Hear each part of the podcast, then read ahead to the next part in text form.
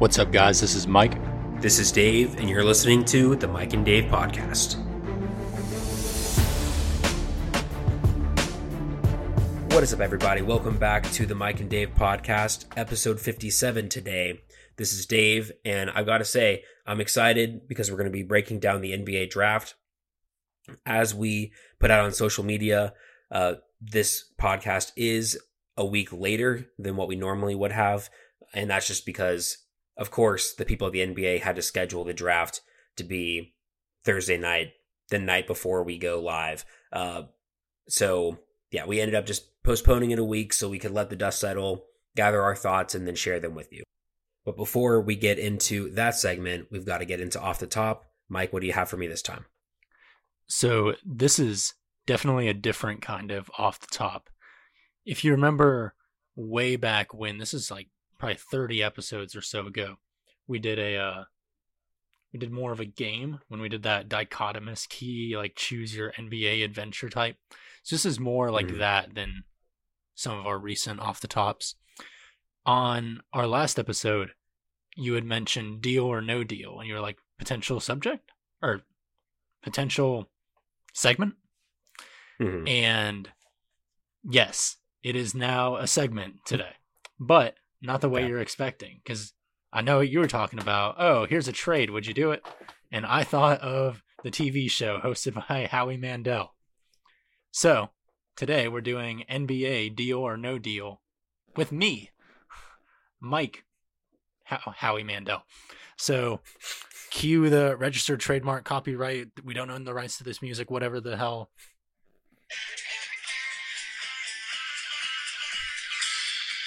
Okay. So we've got 26 briefcases, and each of those briefcases links up with an NBA player that I've selected, completely randomized.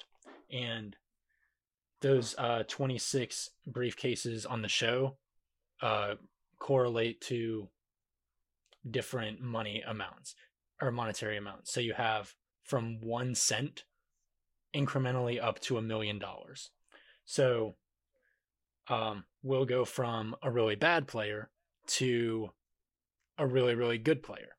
Now, the first thing you'll do is you'll pick one of these 26 briefcases, and that's yours. And then we'll go through rounds where you open a certain number of briefcases and reveal what are in those that you don't have. And based on those, I'll make you a trade offer uh, for your briefcase. And then you can decide, yeah, I'll make that trade, or no, I'll eliminate some more and see like if the offer gets better or worse or whatever. Okay. Let's see how this goes. Okay. So I think I'm following. Okay. So we've got briefcases 1 through 26, so just pick one number and that'll be your briefcase. Okay. Let's go with number 6. Number 6. Okay. So now what you'll do is you'll pick the first round does five. So you'll pick five numbers one at a time, and those briefcases get opened. And I'll tell you what player those are and where they rank one through 26. Now, just for my convenience, 26 is actually like the best player, and one would be the lowest, just because I mapped it out like one is one cent type of thing. Okay. And so theoretically, you want the numbers closest to one because you want to eliminate the worst players. So, but it's randomized. But, but so just because I picked number six doesn't mean it's the sixth best player, correct, or worst player. Okay. Um, so I have to pick five briefcases. Is that it? Yep. So if you'll go one at a time, okay. I'll tell you who's in all of those. Okay. I'll go number thirteen. Okay. Number thirteen had Deni Avdija who I okay. have at number eight. So that's good. Uh, Pretty... That's in the bottom half. Okay.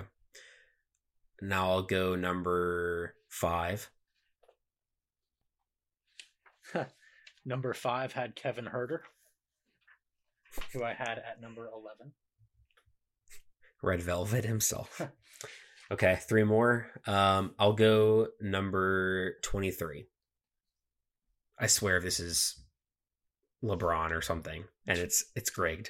Number twenty three. uh, number twenty three is Luka. Oh, dang it. Okay. who I had at number 25 out of 26. Okay. Then I'll go number 11. Number 11 was Steph Curry, who was number 24. Give me a break. All right. Uh, then number one. Number one was Mikal Bridges, who I had at 14. All right. So at this point, I'm going to offer you a trade of Clint Capela for your briefcase. Do you want to take the trade or do you want to keep exploring? Well, according to you, that would only get me Garrett Temple in a second rounder. So I'm going to have to decline that one. okay. Then no problem. So now you'll pick three more briefcases and we'll eliminate those players. Okay. Just to make it easy, I'm going to say two, three, and four. Okay. Number, and if if at any point you need to need me to remind you what's there or what players, you know, whatever, I can. So, all right. Briefcase number two had JaVale McGee. Yeah. Who I had at number six. Then number three had Anthony Davis, who I had at 16. Okay, so you had 10 players who were better than Anthony Davis? Okay. Yep. Uh, and then you said number four. Okay. Number four was Dario Saric. Okay, thank God. Who I had at number seven. Wait, who did you have at number six? JaVale McGee. Hmm. Okay. Okay. So, give me one second.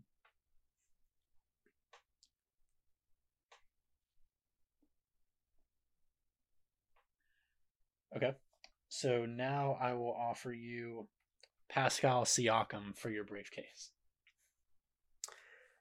Huh. Hmm. I mean, I, I feel like at this point, so how many more rounds are there? So, if you said no every time, we would get to the point where there are two brief or where there are three briefcases left. You would eliminate one, then I'd make you an offer between the two. So Right. it, it just Okay. goes incrementally until we get there. Wait, so are, are the players that you're offering me in the pool of players that are in the briefcases, or are they just other players? Some are and some aren't. Okay. Then I'm gonna I'm gonna say no, and we'll go at least one more time. Okay. So three more briefcases. Okay. I'm pretty sure I haven't said number twenty yet. You have not. So 20 was Rui Hachimura, who I had at number 9. Okay. Okay. I'll take that one. Yeah. And then number 18.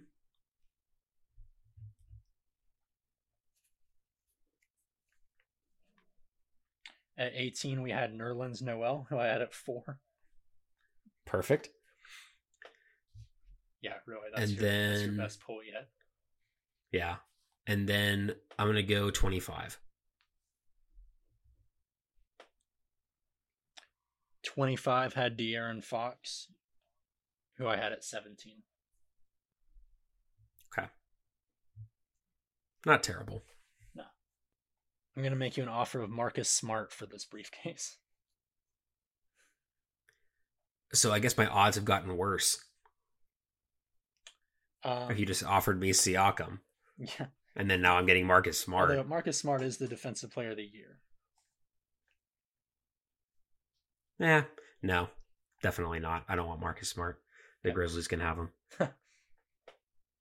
Okay. Then three more briefcases to come up. Okay. Uh, number fourteen. This is That- a struggle in and of itself to remember which numbers are still left that I haven't said. Yeah. If you if you repeat one, I'll just tell you. All right. So number 14 was Antetokounmpo, Crap. but it was Thanasis Antetokounmpo. Yes. Don't do me like that, man. I um I'm not gonna lie, I chose him as one of the players just so I could do that. That was that was good. So You got me. so I had him, and this will give you some uh a relative idea as well. I had him at number three. Oh gosh. Okay. Dude, if if if I if I picked the worst player, I'm gonna be pissed. Ah, okay. Um. I haven't even looked at who. Oh, okay. Okay, and then I'll go 19.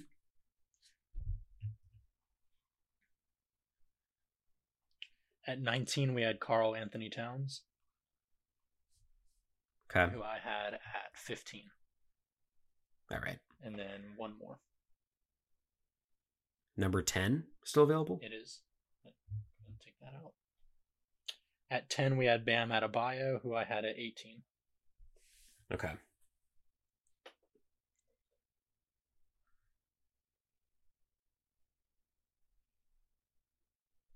So interestingly, you have six remaining in each half. In the bottom half and the good half. Yes. Okay. So.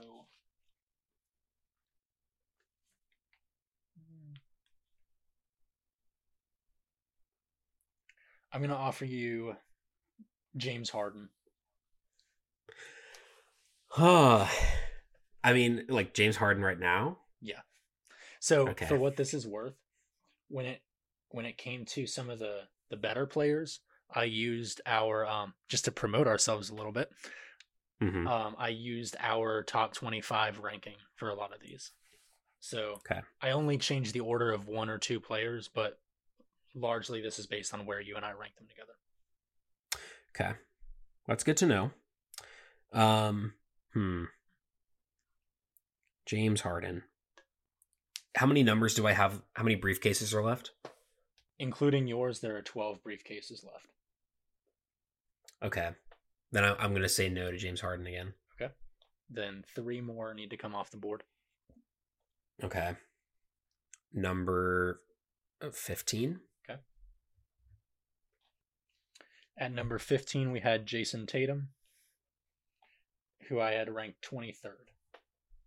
All right. I'll go 12. 12 was Juan Toscano Anderson. yes. Come on. who I had at number five.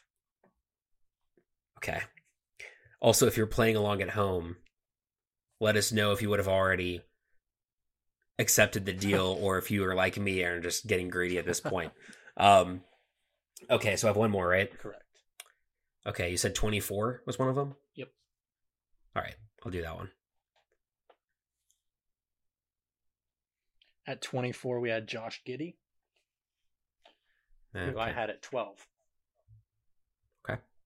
So before I make you the offer, I'm going to run down where you stand real quick. So players one and two are still available. So the worst two players are still available. Yep. 10 and 13. So you have four left um, in the lower half. Then you have five left in the better half 19, 20, 21, and 22, as well as 26. So the best player and Yep. worst player are still out here. Uh, of, of course, right? Uh, okay, So what you got? I'll now offer you Jaylen Brown. Okay. That's it's a bit tastier, but at the same time, I'm like I could have the best player. I could also have the worst player. Um my thing is like do I go one more and try to get like a top 10 player? I feel like or do I like let's just say the next 3 and then they're all like the top three guys. Then all of a sudden, I'm like, nope, I could definitely have like the worst player or second worst player. Um, I'm gonna take Jaylen Brown. Okay. So congratulations, you're walking away with this deal of Jaylen Brown, at it's at this point that we open up your briefcase to figure out what was in it, and your briefcase had Klay Thompson in it, who I had ranked at 13 out of 26, and you're walking away with Jaylen Brown, who we had at 20. So you win in that yeah. way. Yeah. All right. I mean, it's not Jokic, but Jaylen Brown was also the highest player on the list that you had offered me up to this point. So, you know, I will definitely take that. And you didn't get stuck with our worst player of Leandro Bolmaro. So, yep. That's also, I would have been livid at myself if I had somehow managed to pull that one off. Um, but awesome. Well, that was a lot of fun. Thank you for coming up with that. That was a cool idea. Um, and for all of you listening at home, let us know on social media at Mike and Dave Pod which deal would you have taken? Would you have gone for Jaylen Brown or would you have kept going because Jokic was still on the table? Let us know. But that should be it for off the top. And when we come back, we're going to get into our NBA draft superlatives. And we're back. In our last segment, we heard Dave accept a deal for Jaylen Brown.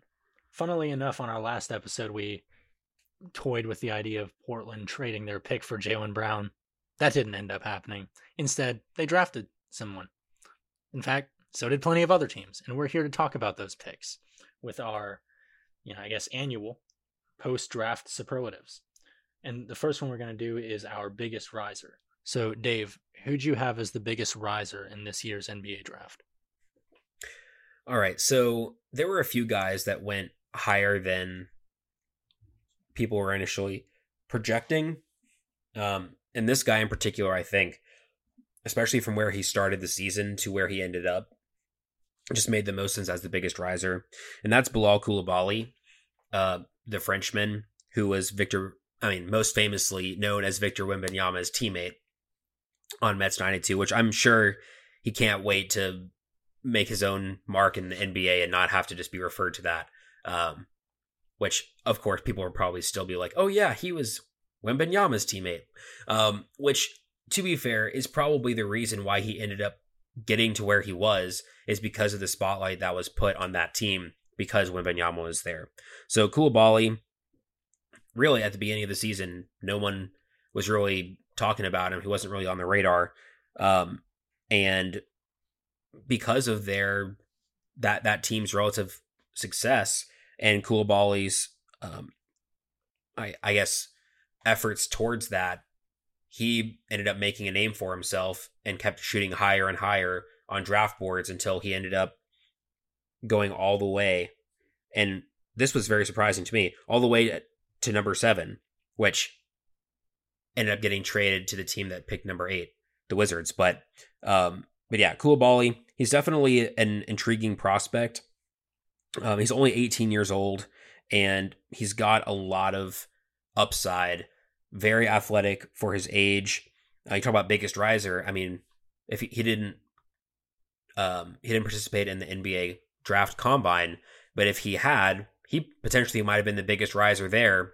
Uh, he's got great hops, um, really good defender, especially for a young guy and right now that's his calling card, but he's got a shooting stroke as well that he's still working on. He shot 44% um, from three this past season on a very small sample size, only 38 threes, but still he shot 44%. You can't take that away from him. So, you know, and in terms of going to the Wizards, like that's a perfect team for him to go to, honestly, because he doesn't have to worry about playing right away even or or being one of their their best players right now and they're not trying to contend they're stripping everything down. So this is definitely a pick for the future but i think made a lot of sense for the wizards and for Coulibaly because he has that really high upside.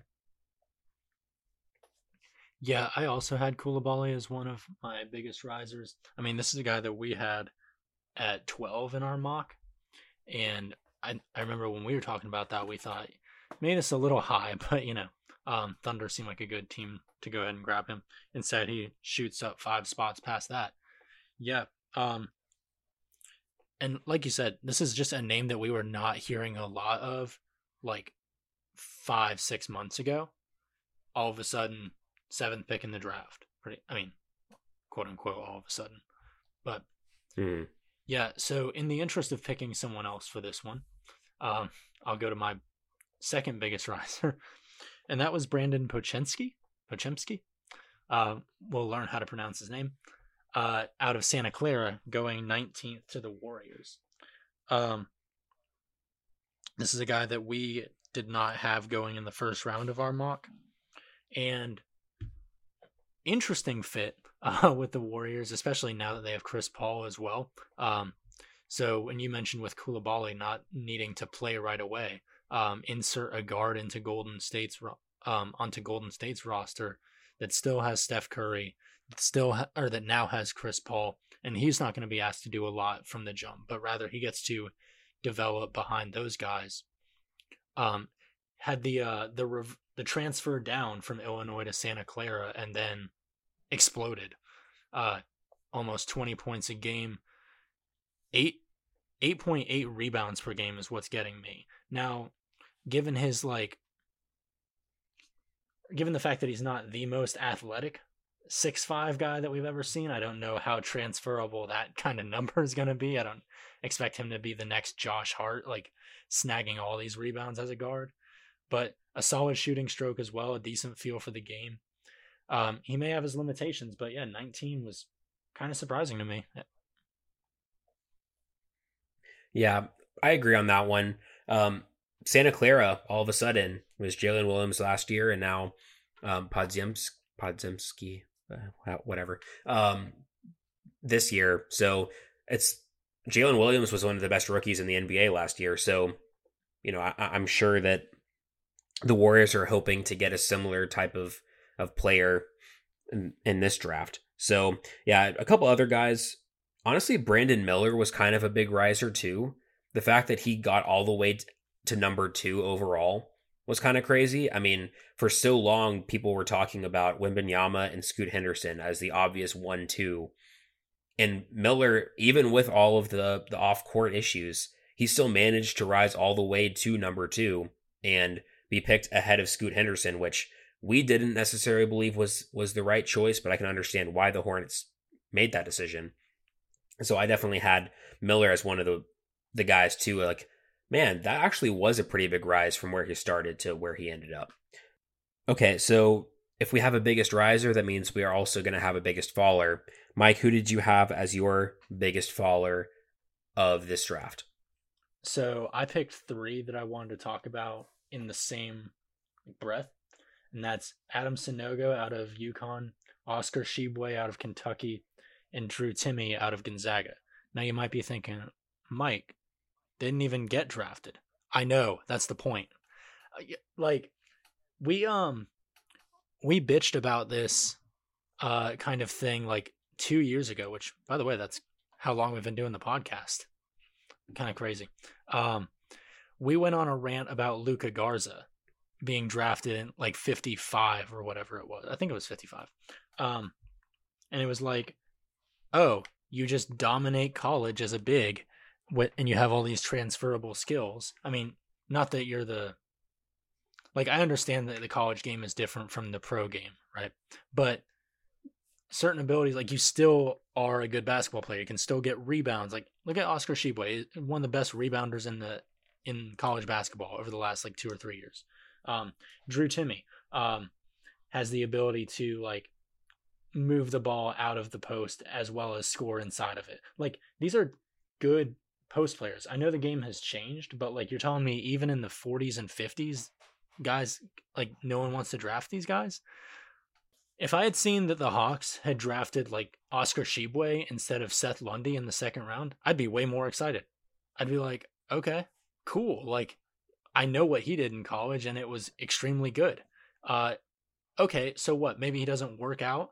Like that's going to be that big of a difference from all of our second rounds that have been so productive. Like we we literally had Skylar Mays play garbage minutes his entire tenure in Atlanta. Then we drafted Tyrese Martin to do the same thing. Like, who cares? Like, get one of these proven guys, and worst case scenario, he's just another guy that didn't work out. But no respect for college success. For sure. It's it is crazy that in the second round, and I, I understand it to a degree that you want to get developmental guys, you know, guys who could potentially turn into something there. But when it comes to guys with an elite skill, like you you mentioned Tshiebwe, like his rebounding, that is an elite skill that will be transferable immediately to the NBA game. He'll be able to come in and do that and, you know, protect the rim to a certain degree too. It is kind of crazy that they they didn't get picked at all. Um, and I know that there are only 60 picks or whatever, but surely these guys deserved it. You know, Drew Timme was one of one of the best players on one of the best teams in college basketball over the past two three seasons. So again, like you said, it's there's a lot of disrespect there for uh, for some of the the better college basketball players that that we've seen over the past few seasons. Now, my biggest faller is probably the again the the one that kind of jumps off the page, just like I, I did with the biggest riser with Coulibaly, and that's Cam Whitmore. You know, we had him going to the Pistons at number five in our mock draft and you know that was a little high for sure. Uh, but there was top five buzz around him all the way up until you know very recently, and I don't think anybody could have projected him to fall all the way to number twenty. Um, that is a significant drop, especially with how many guys, like how many wings, how many shooters went before him. And I understand the concerns to a certain degree. You know, he's he's not really a playmaker. He's not a great defender. He's he's one of those guys who's he's going to go up and try to get his shot, and that's you know when it's falling, it's it's fine. But when it's not falling, he's not really giving you a whole lot else to work with. Um, I mean, he is an athletic guy too, so it, he can really score at all three levels. It was just very surprising to see that he fell all the way to the Rockets, and the Rockets are still probably at this point looking at best player available. And Cam Whitmore was the best player available at number 20, and they ended up taking him. I think that's a smart decision. Um, there are question marks there in terms of, um, you know, off the court stuff and like apparently interviews weren't great and and things like that. But you know, it it is a high upside player, and I'm I am kind of surprised that he fell all the way to 20. I mean, I thought maybe the back half of the lottery, um, like you know, ten to fourteen or whatever, but all the way to twenty was a, a big surprise. Yeah, and if you're the Rockets, you know, like you said, best available. The Rockets are just in that like collection of assets mode, so I'm sure they're like super excited to see a guy with that much buzz around him like fall in their laps, you know. But yeah, I have no problem with us being wrong about where we picked him it was just like you know especially around like seven or eight i remember we were on the phone we're just like okay well you know here he goes it, it's gonna be him now it's gonna be him. And just, and he looked pissed oh he, he definitely did. like i was like oh the chip on the shoulder thing it's coming you know? So we'll see what that pistosity turns into if he uh uses it as fuel or whatever but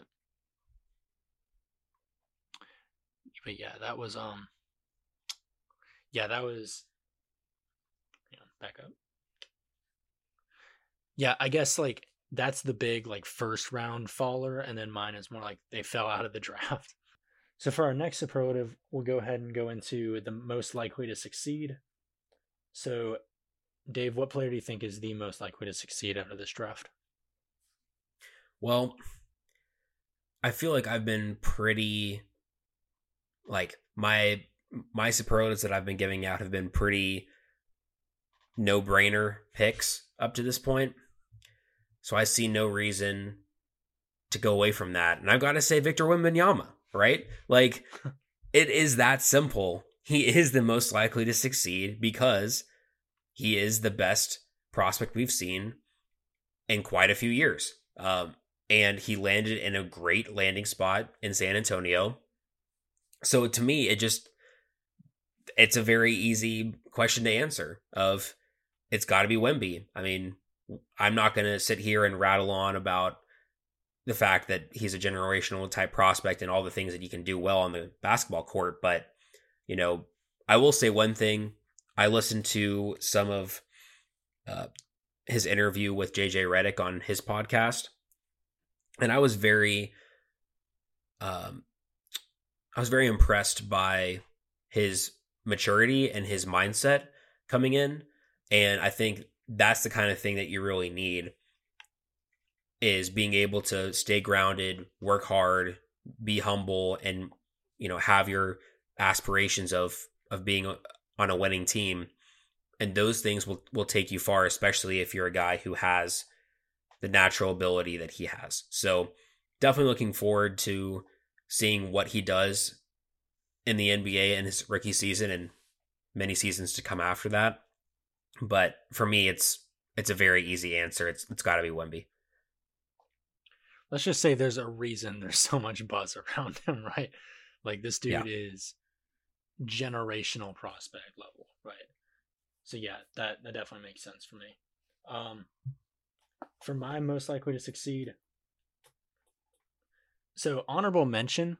Um, but so, well, hang on first. I'm just gonna say my answer is the next most obvious, I think, and that's Scoot Henderson. Mm-hmm. But sure. before I expand on him, I'm just gonna give a quick shout out to who I'm gonna, who I was gonna say if you had gone with Scoot, and that's Ausar Thompson.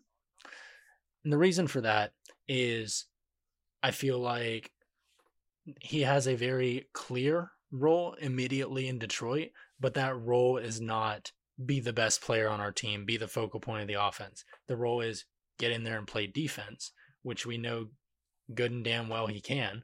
Space the floor, we know he can. Be athletic, we know he has that elite athleticism. Like for the role that he'll be asked to play for the foreseeable future, barring some like crazy takeoff in skill, which is only an additive thing, like he's gonna have a defined role and he's gonna do it well. It's one of those like high floor type of situations. I don't think he'll be better than Wemby, but sure, it's it's harder I think for him to fail to meet expectations. So I wanted to say that. Mm-hmm. Um, then there's Scoot Henderson. Um, we of course thought he was going to go to Charlotte. Portland may be a better place for him anyway. Like if you look at what the situation is now in Portland, it seems like they have one of two options. They either trade Dame and hand the keys over to Scoot right away, who we've said before has like number one pick type of talent, or you keep Dame and Scoot gets to learn from one of the best point guards of this generation. Like, it's kind of a win win. Now, if we're looking at like most likely to succeed as in like winning championships, Dame has shown us that is tough in Portland. But individual success, Dame has achieved it in Portland. So I think the blueprint is there. Scoot has all the talent in the world. Um, like he's he draws Russell Westbrook comparisons pretty frequently, and like in terms of individual success, there aren't many players with more of it than him. Rings aside, so so Scoot Henderson and Ausar Thompson are going to be the ones that I want to shout out for the most likely to succeed. Yeah, and surprise, surprise, Scoot would have been if you would have gone first and said Wembanyama, I would have said Scoot. Um, I think these two guys were kind of in the league of their own in terms of potential and how we thought about them as prospects. So you got to kind of pick those guys.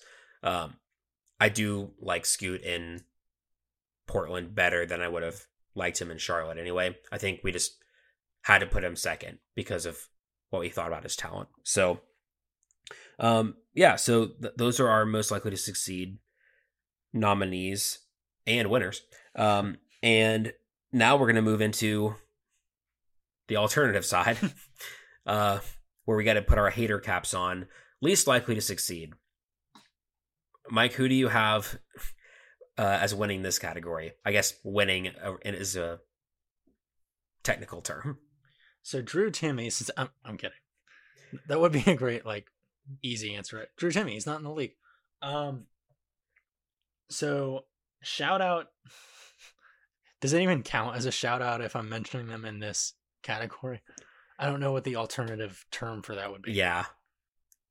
Whisper. Hope out. you're not listening to this.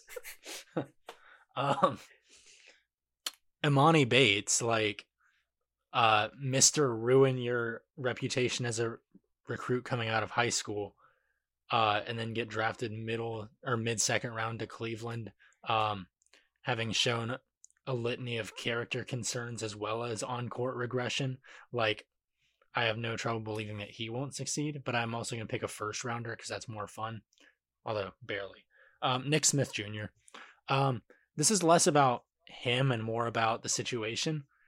You were a guard being drafted to Charlotte uh, at the end of the first round. I don't know, like, unlike Ausar Thompson, I don't know what, like, Nick Roll, like, how, sorry, I don't know how Nick Smith Jr. fits into Charlotte. Like, they already have guards, some of which are proven, some of which are developing, and some are both, you know? Um, like, there, there's no way he starts come uh right away. Um, and it's hard for him to like carve out that niche even off the bench where they already have like Terry Rozier is going to be getting quality like reserve minutes, right? Uh, James Bouknight's going to be there as well. They're still working on him. They want him to get his uh his time out there. Um, you're going to be focusing on LaMelo Ball, Brandon Miller. Um, where you're going from the Michael Jordan of bad ownership in Michael Jordan to whoever he sells it to. Like it's a it's a franchise that has never known what it's been doing and you're a guard going to a full guard room on that horrible team. Like I'm sorry, that's that just doesn't breed success. And Nick Smith like again, I'm not trying to shade him as a player, but he's also not the type of player that I'm looking at like oh, but he's so explosive, he's so amazing that he'll, you know, overcome all of that that I just mentioned. It's just a rough situation. Yeah.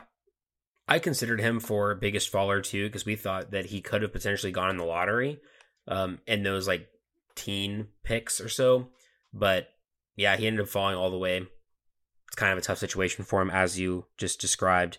Um I am going to go with a second round pick here because I was looking at a lot of the first round guys and I was like, you know, I actually really like these fits.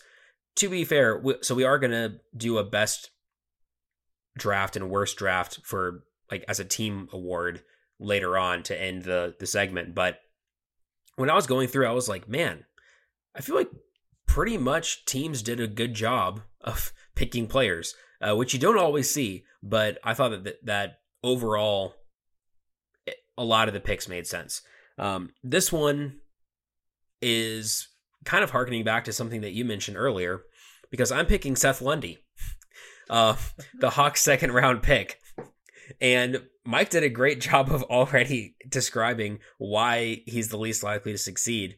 If the Hawks draft you in the second round, typically speaking, you're only going to play garbage minutes because you're just going to kind of be garbage. Like that's just the nature of it. Seth Lundy is a fine three point shooter. Like not shading him for that, but in terms of the amount of guards and wings that the Hawks already have, I mean, there's not really going to be a role for him to play at all unless the Hawks continue to strip down their roster and try to rebuild. But even then, I just don't see like I see Seth Lundy playing a lot in the G League, uh, to be honest. And I'm not talking about G League success when we're talking about most likely or least likely to succeed. I'm talking about NBA success. I just don't see Seth Lundy getting that with the Hawks.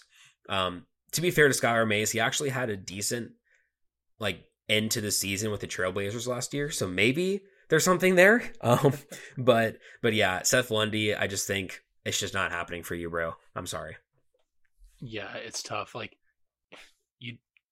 and what are we just gonna jump Tyrese Martin in the rotation, and then you can take his like two minutes every seventh game? You know, like whatever.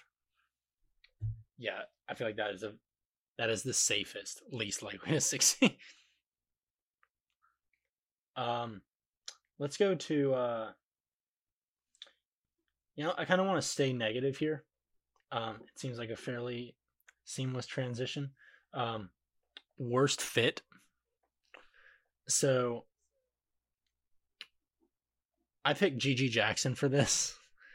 Um first of all, I'm looking at like we we know all the Ja Morant drama and how much everyone around the league hates Memphis. And then mm-hmm. you couple that with GG Jackson not being a likable guy, um, already having some character concerns, already throwing coaches and teammates under the bus during his stint at South Carolina. So it's like, okay, character concerns going to like one of like the three teams you don't want to go to. Yeah, GG Jackson in Memphis, fire and gasoline type of fit there. And then just on the court, I don't see his role either. Like a power forward that can like kind of score, kind of stretch the floor a little bit, going behind Jaren Jackson Jr. They have Jake LaRavia. They have David Roddy. I don't know if they want to bring Kenneth Lofton Jr. back. Like, they have plenty of guys to play the four. They sure as shit don't need another one, um, much less one that they can't really turn their back on and like count on to keep cool. Like, how many how many uh, seasons are we going to give before he has a total meltdown about not getting enough playing time, not getting enough not getting enough touches?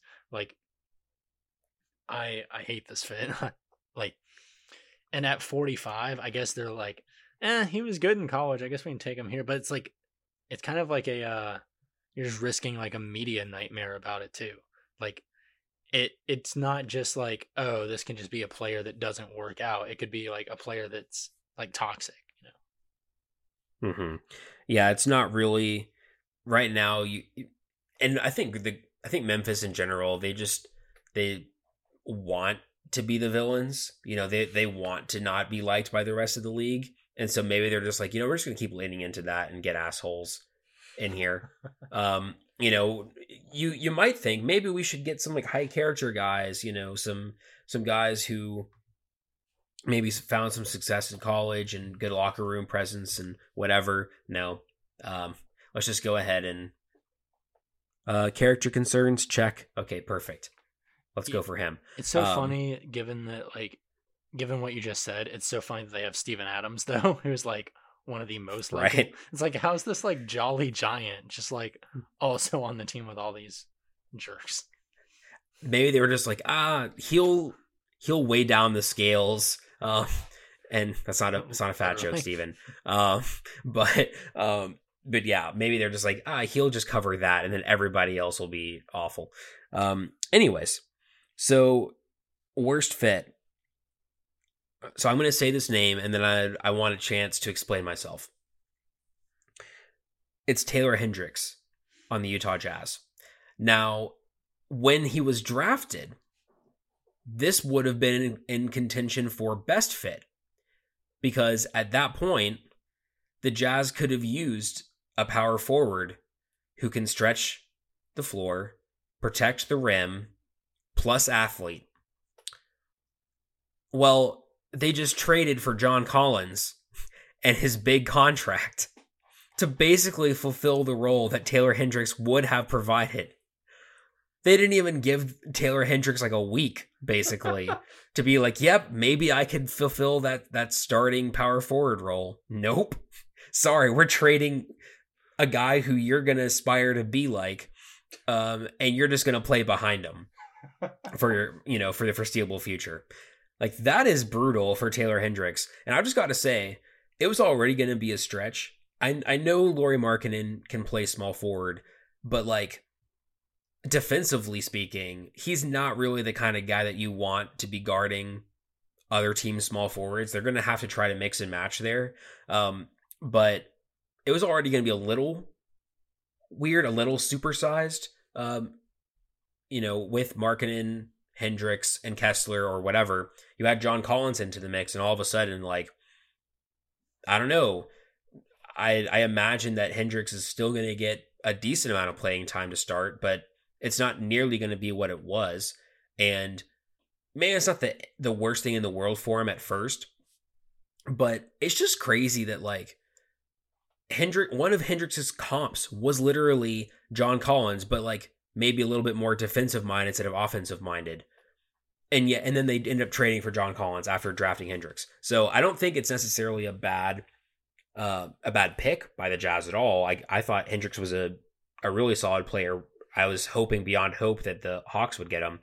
Ironically, because he could have filled John Collins' shoes. Um, but why couldn't they have just given us Taylor Hendricks in return for John Collins, right? Um, instead of the meager Rudy Gay and a second future second rounder that we ended up getting. Um, so yeah, so Taylor Hendricks sorry, man, you're probably not going to start uh, in your rookie season, and maybe not for another couple seasons after that, depending on what happens. But yeah, while we're on, on the topic, that John Collins trade, though, obviously we're Hawks fans here on the Mike and Dave podcast. Mike, I know you had some pretty strong thoughts about this trade. Care to share? Bruh. So, first of all, I just have to say, when um when we traded him to Utah, I like had one of those moments where like, you know, I was so sure they had drafted Taylor Hendricks, but like, then this didn't make sense, and I was just like, I literally mm-hmm. had to mm-hmm. go back and check. I was like, didn't they? Am I am I crazy? Did they draft someone else? No. Oh, sure, whatever. Um, yeah, I'm pissed. Uh, so first of all, I get it. You know, it's a salary dump. We don't want to go into the new uh the harsher luxury tax and everything. Um this is you know, freeing us up to make some huge move that we're not going to make. Uh it's going to allow us to extend Dejounte in theory, you know. And we're probably not done making moves.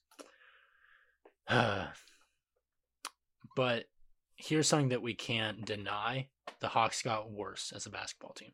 Like, there's no way around that. You know, like, we wanted a trade. You know, we're not sitting here thinking, like, oh, yeah, we're going to trade John Collins and we're going to get the number one pick for him. We're going to get Victor Wembanyama. No. And we weren't even thinking, like, oh, yeah, we're going to get Jaylen Brown. You know, that, sh- that shit was not in our minds. You know, we were thinking, like, we trade John Collins, we move up in the draft a few picks or something, we shed that contract, we get a, a slightly better rookie than we were going to be able to get. That's not what happened. What what happened is we gave them away. We got a bag of crumbled up chips that we're gonna throw away, and we got a second round pick. That it's gonna be a Hawks second round pick. We've already said it twice on this episode. It's gonna be shit nothing. Okay, like we we called Utah on the phone and they were like we were like, Do y'all want John Collins? And they were like, Sure, what do we need to give up? And we laughed on the phone. That's what that's what happened. Um the reason well, this is so annoying, this is my last sentence. The reason okay. this is so annoying is we've been clamoring for a John Collins trade for like a year and a half. And if we had done it a year and a half ago, we could have actually gotten something for him. And I'm so sick of seeing players be decent or better in Atlanta and then losing them for effectively nothing. We saw it with Horford, we saw it with Millsap, we saw it with DeMarre Carroll, and now we're seeing it again. Yeah. Um, when you said like when Utah would just take him and we were like, oh yeah, that then great. We don't really need much in return. Like I don't know, obviously, I don't know exactly what conversations have been had by the Hawks front office with the rest of the league about John Collins. There's no smoke without fire. And we've been getting that John Collins trade rumor for three seasons to basically as soon as the ink dried on that contract, we were we were checking in and seeing who who wanted him. Like in some ways, that run to the Eastern Conference Finals that the Hawks had was potentially the worst thing that could have happened because that group of players was not going to get it done long term, and that convinced ownership and the front office that they were. And so John Collins gets his big contract. We gave Huerter a big contract. We ended up trading him. We ended up trading John Collins. Like, and you said it, you nailed it. If we had done this two years ago, imagine what we would have got for him. Um, and really, the, the issue is that John's three point percentage has dropped significantly the past two seasons, like under 30%. And in um, in Atlanta, playing next to Capela, you have to be able to stretch the floor.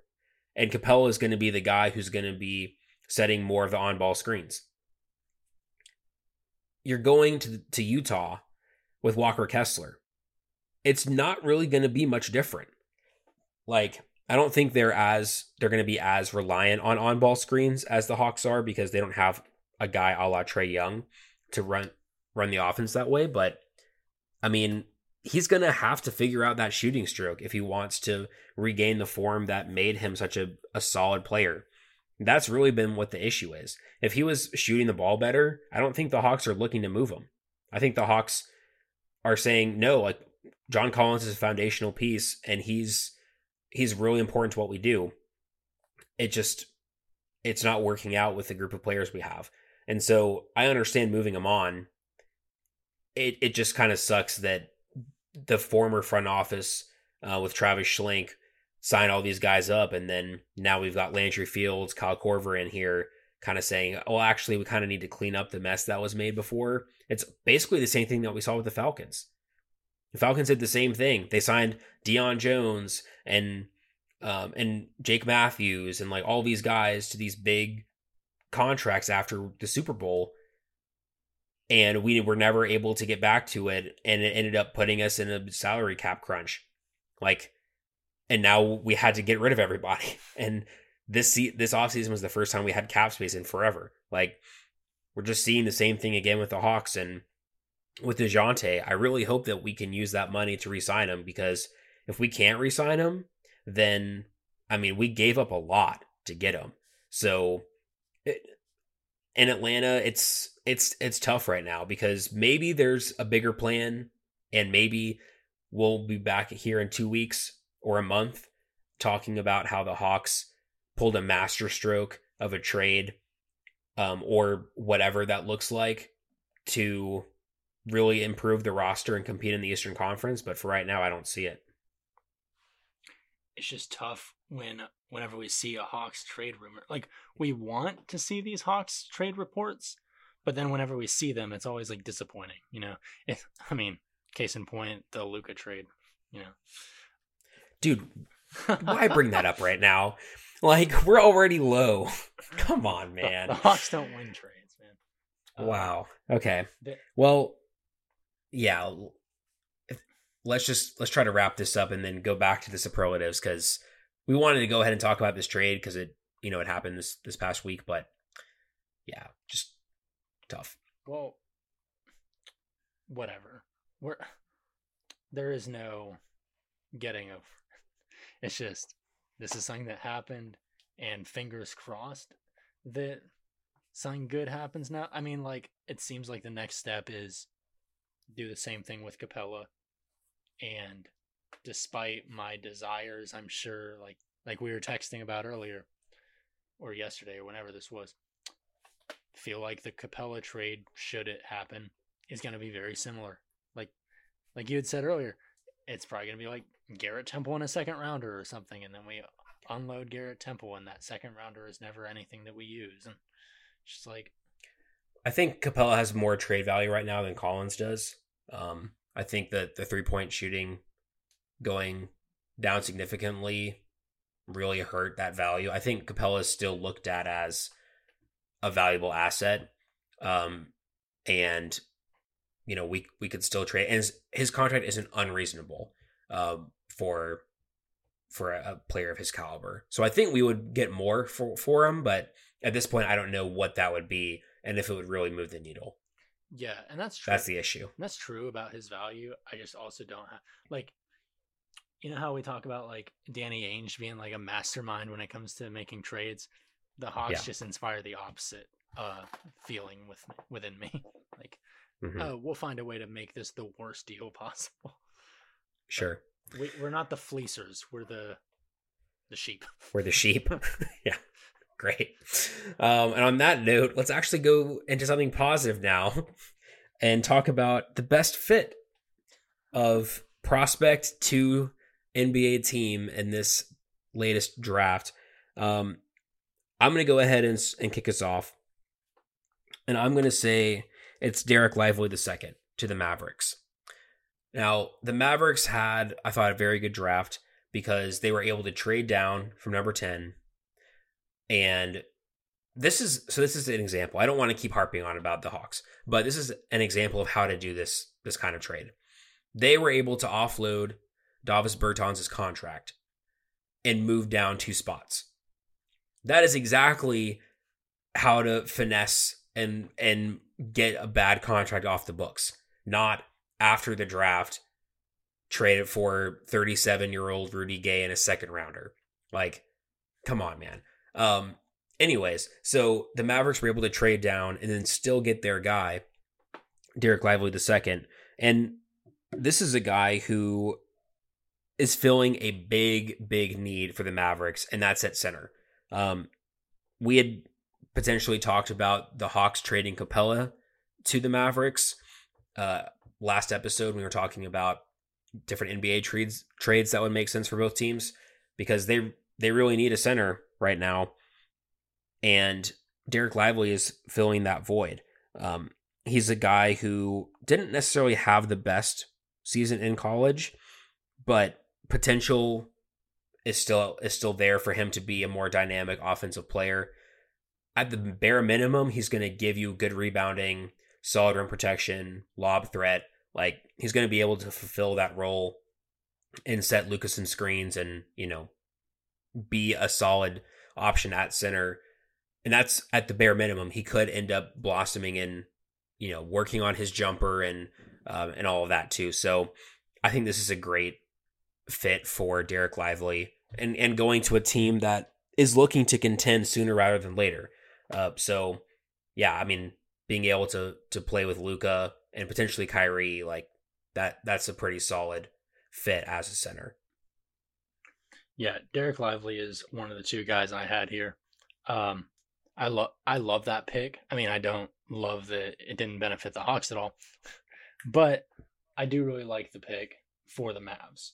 Um, fills out exactly what they need. And here's the thing about well, sports in general, I feel like, but especially looking at like today's NBA, right? If you go to a team that already has a superstar or two, you don't also have to be a superstar.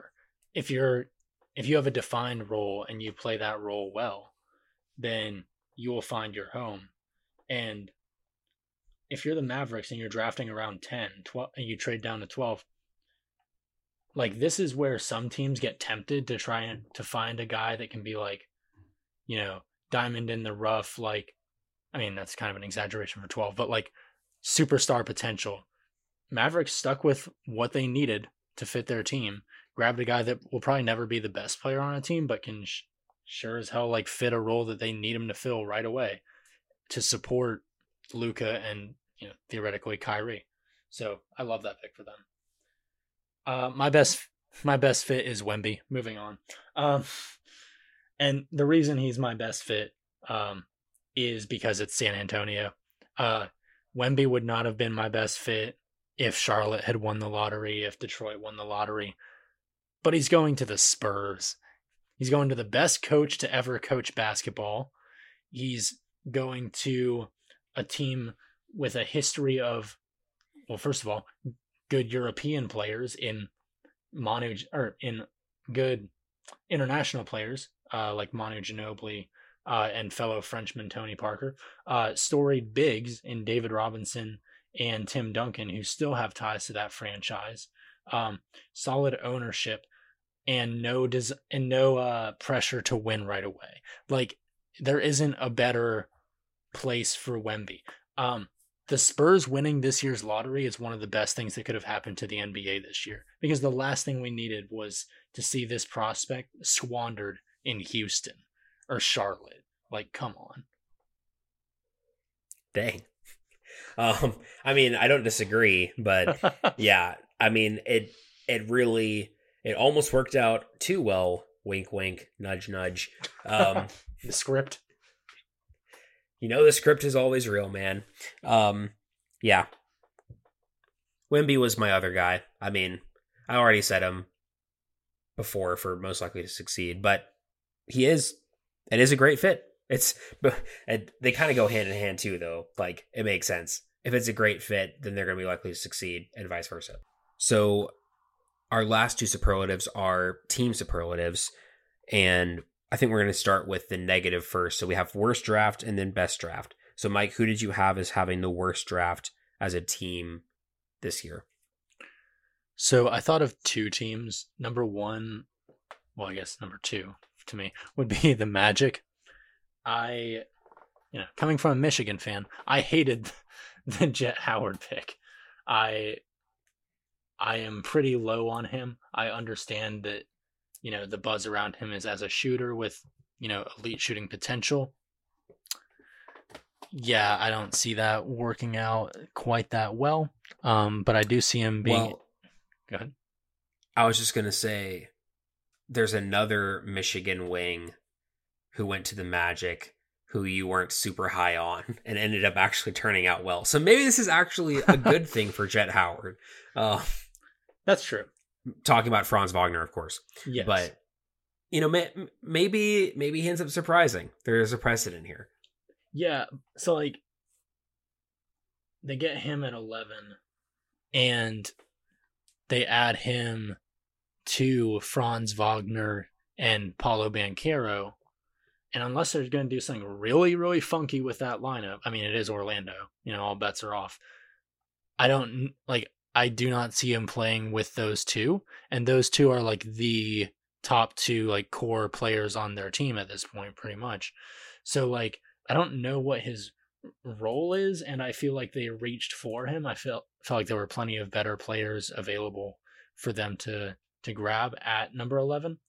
But I'm not going to make them their my worst draft because I do like the pick of Anthony Black. Granted, I he might have to carve himself out a nice little role there with all those guards. Um, it's just a confusing time in Orlando, but I do like Anthony Black. I don't have the same complaints about him. Um, but for my worst draft, I am going to pick uh, the Hornets. So to speed this up a little bit, I've actually to make this really quick. I've already complained about Nick Smith, um, or rather, like the Hornets picking him at 27. I just don't know how he fits that rotation. And then Brandon Miller at two. I'll until proven otherwise, I will maintain that they should have gone with Scoot Henderson. Um, I'm not going to be really surprised if this ends up being one of the drafts that gets looked back on as like, see, this is what happens when you draft for fit instead of best available. Reference Sam Bowie or some or something, you know. Like there are examples of this happening, and then the t- um, a much much much better player going right after. And so I'm I'm sort of trying to get ahead of all of that and just say, not going to be surprised if Scoot Henderson ends up being way better than Brandon Miller. And it's not like the Hornets are in a position where they can just be like, well, that's fine because if we just draft a good scheme fit right now, we'll be competing in a couple years. That's not happening. So if you're at two and you're Charlotte, you grab the, the best damn player you can get. And as far as I'm concerned, that is Scoot Henderson. So you muff that, you get a you make a weird choice at 27 also, not sure how Colby Jones fits in with them either, if we're being honest. But I do agree with something you said a few minutes ago, which was this was harder than most years because, in general, I feel like most teams did well with what they had. So I don't think that Charlotte did horribly. I just don't think that they, like, I think they are the least good. Mm-hmm. Sure. Yeah, I think the Hornets is tough because they got good players. It's just they don't necessarily they could have done better um, with those picks and drafted I guess it's like the opportunity cost or whatever of it. Um, but yeah, I mean, I think Brandon Miller will still be a good player. Nick Smith Jr. has potential. Maybe he doesn't work out there and they they trade him or something. I don't know. But um, my worst draft, I'm giving it to the Clippers, and this is kind of tough because the Clippers only had two picks. They picked at the end of the first round and then the middle of the second round. So it wasn't like they were going to come out with a superstar necessarily, um, at least on paper. Who knows? Maybe we'll see another Jokic. Probably not. Um, but yeah, I got to give it to the Clippers. So they picked the second best Kobe in the draft, uh, Kobe Brown, at um, with their last the last pick in the first round. I thought that was a bit of a reach. I thought Kobe Brown was definitely more of a second round type, like mid second round player. And so for me, you know, if you're the Clippers, you're really trying to maximize all these picks that you have because you're trying to maximize the window that is growing increasingly smaller with Kawhi and Paul George. We've heard some rumors about Paul George. I don't know. Um, that would be interesting to see if they end up trying to break that up or not. Steve Ballmer is the type of guy who I'm like, will he actually try to not win? I don't know. Anyways, so yeah, Kobe Brown, like he's just not really gonna give you anything right now. Um, and realistically, you need to be trying to find players who are who can fulfill roles on in your rotation. Uh, if you're the Clippers right now, so I didn't really like that. And then I, I can't believe this second round pick. They drafted Jordan Miller out of the University of Miami. Come on, guys. you should know by now. You don't you don't trust those guys for shit. Absolutely not. Um Jordan Miller is fine as a player, whatever, but like, nah, it's just you, you can't draft a guy from Miami and expect me to be cool with it. So that's that's what I got. The Clippers as having the worst draft. And yes, I did have to make a little bit of a joke out of it just to find somebody because I thought almost every single team actually did at least a decent job. So, yeah, Kobe Brown is fine. Yeah, like I, guess like you said, a bit of a reach, but like not really complaining about him. But yeah, they probably could have done a little better there. Um, and since you mentioned that he's the second best Kobe, we're done with our superlatives. We never actually talked about the Hawks' first round pick of Kobe Buffkin. We didn't we didn't say our best draft yet. Oh crap! You're right. Is yours the Hawks? No. then I'll say this. i I'll start this over then. I'm literally. I'm like least likely to succeed is the Hawks' second round pick, but they had the best draft. no. Um, Kobe Buffkin's that much of a bow. He's a bow. Kobe B. Wait, both of them are Kobe B's. That's interesting. So, anyway. Kobe Brown is fine. Uh, maybe a bit of a reach though, but yeah. Interestingly, there will be a, a new Kobe in LA. Fascinating. Um, like you said, second best Kobe in the draft. We didn't actually talk about uh, the Hawks' first round pick of Kobe Buffkin. Spoiler alert: neither of us are gonna pick the Hawks as the best draft. So I'm just to talk about Kobe Buffkin real quick. Um, unlike Jett Howard, this is a guy from Michigan that I actually like. So I'm happy with the Hawks pick of Kobe Buffkin in and of itself. Um, I would have preferred our draft night as a whole look a little differently. Um, I mean, I already mentioned I would have rather gotten like Oscar Tshiebwe in the second round than Seth Lundy, and I would have loved for us to make a a splashy trade on draft day, but if you told me, nope, you're just keeping the 15th pick and picking someone there, Kobe Buffkin is probably like the guy I would have pointed at. Like, okay, then I hope it's him. Given who wasn't going to fall to us, of course, Taylor Hendricks aside. Um, Kobe Buffkin doesn't immediately slide in as a starter or anything, but um, I love the thought of Kobe Buffkin coming off the bench um, and adding like playmaking ability beside Trey and or Dejounte. It'll never be the three of them together, but we already stagger Trey and Dejounte Murray a lot. Now there's a chance that both of them can be on the bench for a little bit. Uh, you can play Kobe realistically with either of them. He can pass, drive incredibly well um, for a guard at his size. And most importantly, play that defense. Like, this is something that we need.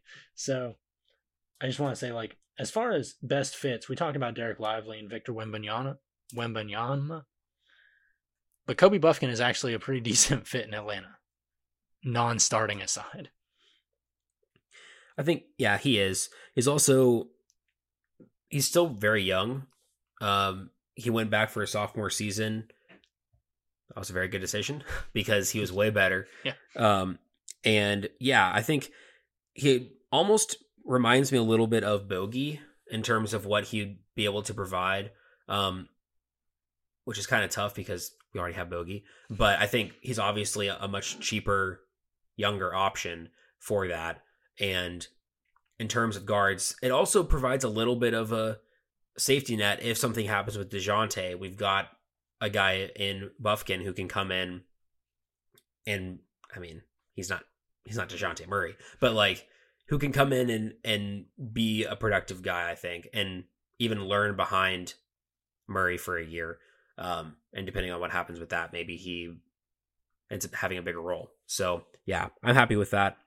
Um, so our last superlative, and then we'll wrap up this segment, is who we thought had the best draft. And I'm gonna go first with this one. And I I can't lie. I feel like most of my superlatives here, my my choices have been pretty like standard. There aren't any huge surprises here. I mean, I guess the Clippers one was a little bit out there, but for the most part, it's been pretty simple of who I chose. And I'm just going to stick with that theme. I'm just not going to be that interesting. I think I was a lot more interesting with the NFL ones. Um, I've got to give it to the Spurs. They got the best, by far, the best player in the draft. And that means that you win. um, and sure, they got lucky to win the, the lottery, but at the end of the day, they had the number one pick and they used it correctly. And so something needs to be said for that. Um, I will also say they had a second round pick too, who is like, he's still there. He still counts. Um, Sidy Cissoko, who was another guy who was on the G League Ignite. And I think he could have potentially been a guy who went in the, the end of the first round. And he ended up going in the middle of the second round to the Spurs.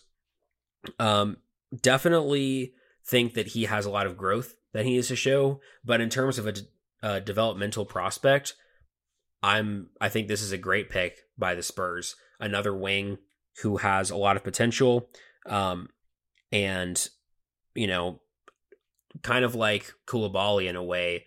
Shines on defense, very good athlete. Um, six foot five, can defend multiple uh, multiple positions. So yeah, I think that's that's a really solid secondary pick too. So I got to give it to the Spurs.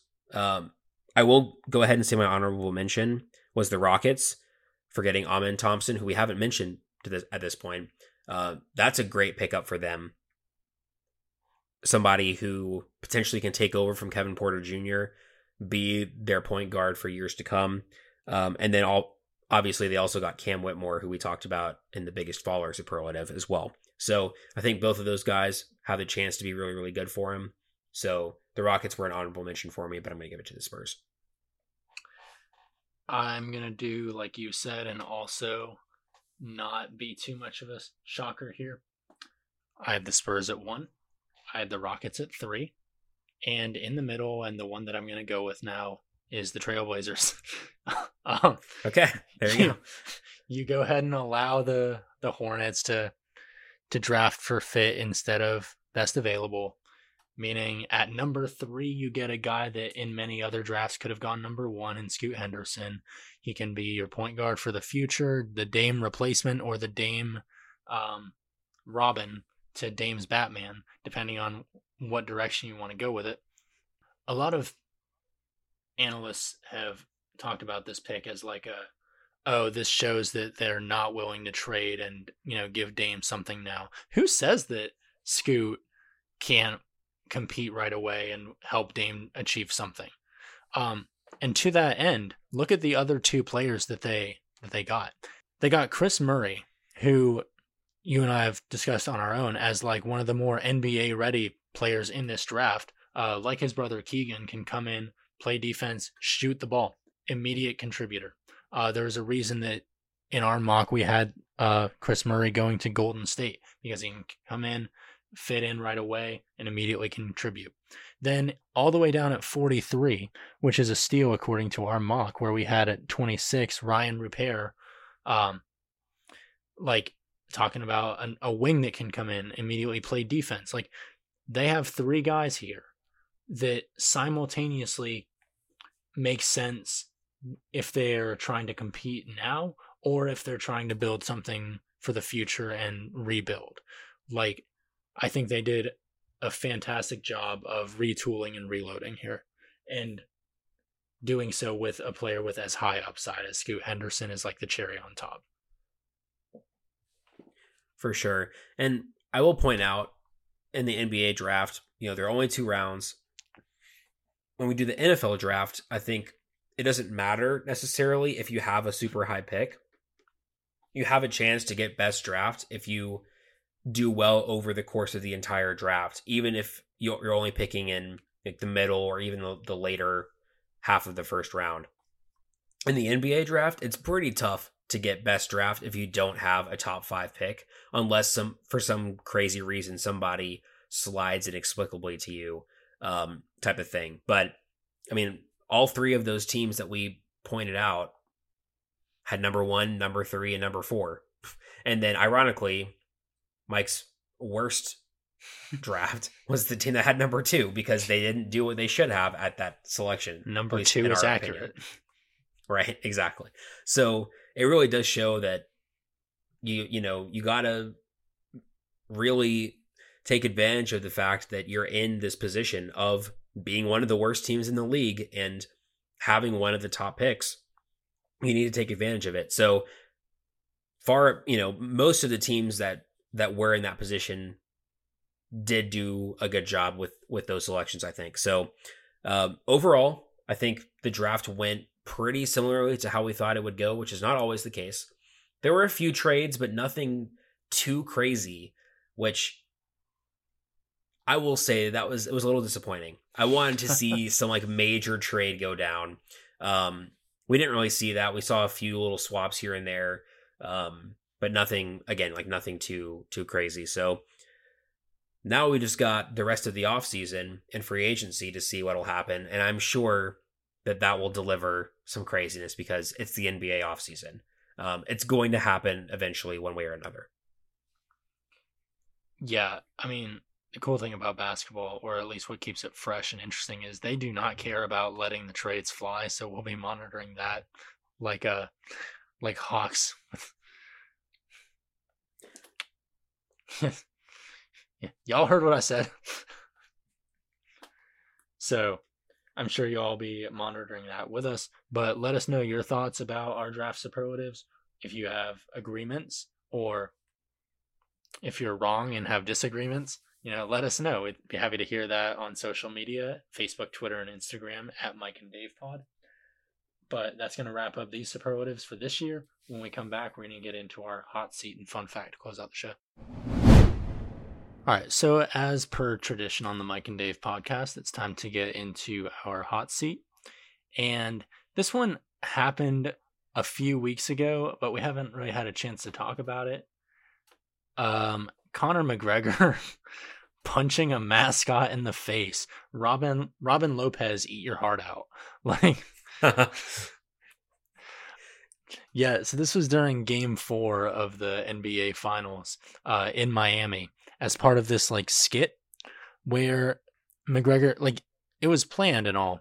McGregor was gonna hit the mascot in the face and everything. The problem is he did it too damn hard. Like he punched the mascot so hard in the face that the the guy inside the costume had to be taken to the emergency room where he was given like severe pain medication before being sent home. I mean, you know, as far as I've as far as I've seen, nothing like broken, nothing like to be alarmed about, but like, dude, chill. I mean, when I saw this headline and read the story, I sent it to Mike and I was like, this is why the hot seat is a segment. it's for it's for incidents like this. like, dude, come on. He was he was supposed to be promoting this pain relief spray. Um, so after he punches this mascot in the face and the mascot goes down to the ground, he then sprays him with this pain relief spray. Um, I don't know if it's supposed to go like directly on the skin or what, but it obviously didn't work because this guy had to be sent to the the hospital. Um, I mean, what can you say other than the fact that like Conor McGregor is just not the best guy. Um, and you know, I I I think that the mascot is fine now. Um, and at least it was like right before the off season, so now he has he has a chance to heal up before next season. Um, I wonder if this is going to affect his trade value at all. But, um, anyways, yeah. So Conor McGregor definitely on the hot seat for this one. There's no other way about it. Even though it was a a few weeks ago, it, he had to be the choice. Yeah, and it is nice to like have something that's um on the one hand very straightforward like no debate about what the hot seat's going to be. It's this. It, like you said this is why the hot seat exists. But also there weren't any like major consequences to it you know? Like this isn't one of those hot seats where like oh yeah this guy got arrested for like this and we're like oh my gosh you know? Or someone got like seriously hurt. You know, like the dude seems to be fine. He he did go to the hospital, but you know, like I said, nothing's broken or anything. So like, you know, all is well, and we having a weird, like, funny story about it. So that's our hot seat talking about Conor McGregor hitting a mascot in the face, and now Dave is here to hit you with some knowledge with this week's fun fact or Oh my gosh, with this episode's fun fact. So I was hoping that you were going to use a transition like that because one might surmise that that Heat mascot may have gotten a black eye from said punch. And my fun fact actually has to do with that. So, you know, we're we're just really seamlessly going through these segments here on this episode. Um, so, you know, traditionally speaking, back in the day, it was common to put raw steaks on your black eye as a way of like healing it or whatever, right? Well, contrary to popular belief, or even just maybe a few people who believe it, there's nothing actually special about raw steaks that help with the swelling. It is literally just because they would get them out of the the freezer or like the ice box or you know whatever they used to use back then to keep things cold. And they would put it on the black eye because that's what they had that was cold. So no, there's actually nothing about raw steak whatsoever that has any special healing properties. It was literally just because that was the the best thing that they had that was cold to to reduce the swelling. So in case you ever thought, "Oh, crap, I've got a black eye honey, could you drop by the local butcher and and buy a steak real quick? Um, I've I need to reduce the swelling. Just get a bag of ice or a bag of frozen vegetables. Um, it's not it's not have anything to do with the steak at all. So that is my fun fact for the episode. Uh, just save your money and just get some ice. It's so funny that you say that. I had a conversation with someone a couple months ago, and I don't even remember who it was now but we were talking about putting something cold on a black eye, and it, well, not a black eye, sorry, about like just to reduce swelling or whatever. And I had mentioned like get a bag of peas or whatever, and this person was like, "What is it about peas?" Because I always hear that, and I'm like, I was like, they're cold, you know, like. it's nothing like nothing about the peas at all. It's just the fact that they were in the freezer. So ah, you see, their biochemical composition is seventeen point two percent.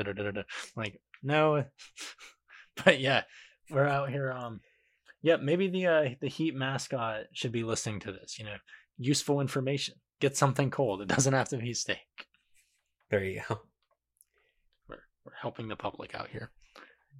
In addition, like in a, in ways additional to just presenting the Mike and Dave podcast, right? On that note, leave us that five star review and share us on Spotify and you know whatever. Do do the positive things so that we can share this podcast with other people.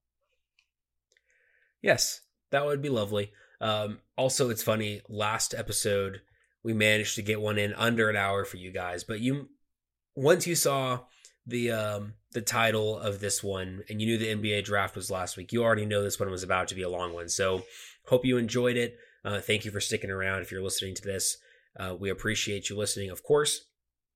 And we're looking forward to again the rest of the off season for the NBA. And we're we're gonna, you know, be throwing around a few different ideas for um, for different episodes in the future. The summer is always kind of that in between time. So who knows? Maybe you'll be hearing a completely new segment for the first time uh, in the coming weeks slash months as we kind of fill the or like we go through the dog days of summer uh, type of thing. But regardless, we'll still be out here trying to make some interesting uh, content for you guys to listen to, and we appreciate you sticking around. It's at this point that we're getting back onto our normal pace, so the next episode won't be next Friday, but the Friday after. We're getting back to every other week is, you know, or every other Friday is Mike and Dave Friday. You know the rules. But thank you for listening, and be sure to listen next time. We'll be continuing to put out that new content for you. So, as always, this has been Mike. This has been Dave, and you've been listening to the Mike and Dave podcast.